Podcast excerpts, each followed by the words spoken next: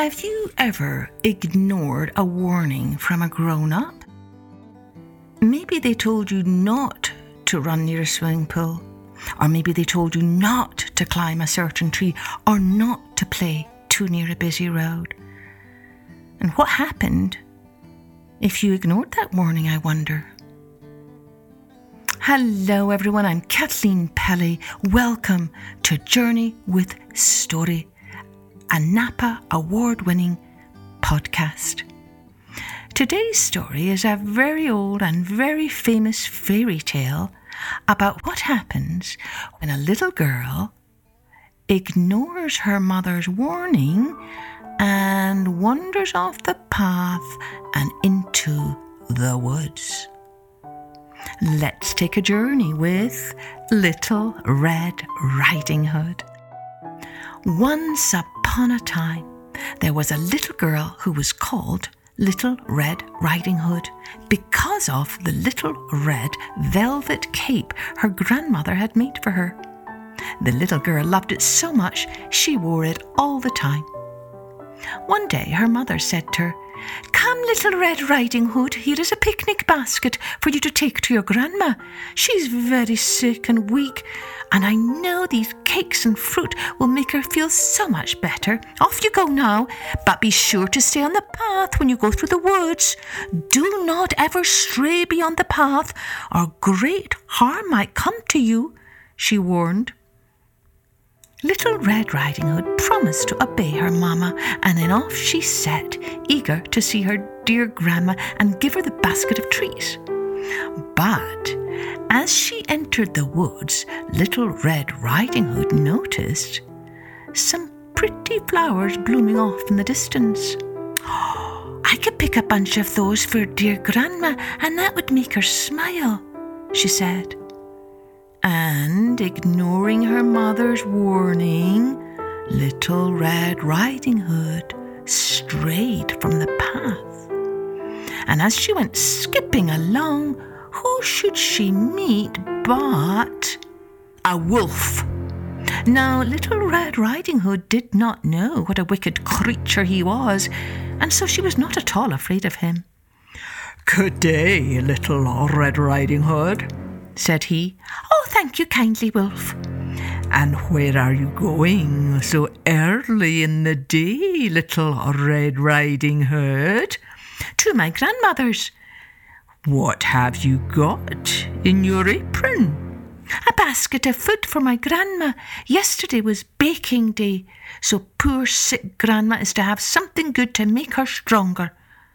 Where does your grandmother live, Little Red Riding Hood? Oh, a little further on in the woods. Her house stands there under the three large oak trees. The nut trees are just below. Ah, you surely must know it, replied Little Red Riding Hood. Now the wolf was thinking to himself that this little girl would make a fresh, tasty morsel for his breakfast. But he was greedy, and he wanted to eat the grandmother as well. If I am careful, he thought, then I can have them both. So he said to her, If you head up over yonder, there are even more pretty flowers growing there that smell even sweeter than these.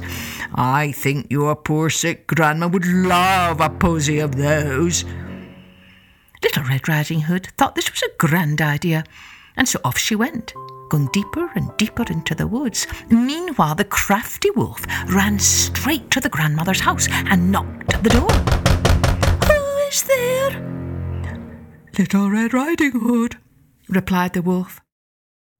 Oh, lift the latch, called out the grandmother. I am too weak and I cannot get up. The wolf lifted the latch. The door sprang open, and without saying a word, the wolf grabbed the old woman, shoved her in the closet, and locked the door, thinking he would get to her after he had gobbled up Little Red Riding Hood.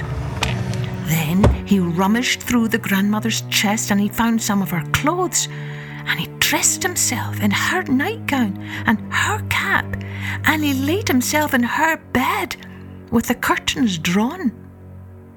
Now, by this time, Little Red Riding Hood had gathered an enormous bunch of flowers, and she was already back on her way to her grandma's house. She was surprised to find the cottage door standing open. And she called out, Good morning, Grandma dearest. When there was no answer, Little Red Riding Hood went on into the bedroom. She drew back the curtains, and there lay her grandmother with her cap pulled over her face. Oh, grandmother, Little Red Riding Hood said, what big ears you have! Oh, All the better to hear you with, my child, replied the wolf. But, grandmother, what big eyes you have! All the better to see you with, my dear. But, grandmother, what large hands you have! All the better to hug you with. Oh, but, grandmother, what a huge mouth you have!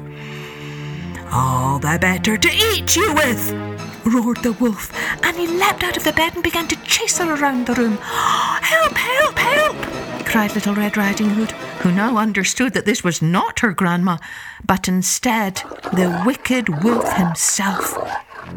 And at the sound of her screams, her poor grandma, who had fainted with fright when the wolf shoved her in the closet, came to, and she too began to shout, Help! Help! Help! And just at that very moment, a woodsman who was chopping logs nearby heard the commotion, and he came running towards the cottage as fast as he could. The woodsman barged inside, knocked the wolf out with a blow of his axe, and then carried him off deep into the woods, where he wouldn't be a bother to anyone ever again.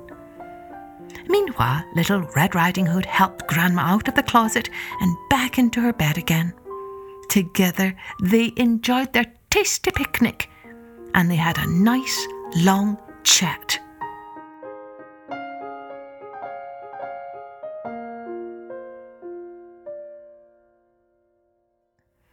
Well, I wonder if little Red Riding Hood will remember her mother's warning the next time she goes to visit her grandma.